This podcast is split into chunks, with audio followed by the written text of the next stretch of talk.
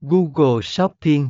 cách tối ưu hóa chiến dịch thương mại điện tử, 34 tối ưu hóa chiến dịch, dựa trên dữ liệu từ Google Analytics và các số liệu tỷ lệ chuyển đổi, bạn có thể tối ưu hóa chiến dịch bằng cách thay đổi mức đấu giá, điều chỉnh từ khóa, hoặc tối ưu hóa nội dung sản phẩm.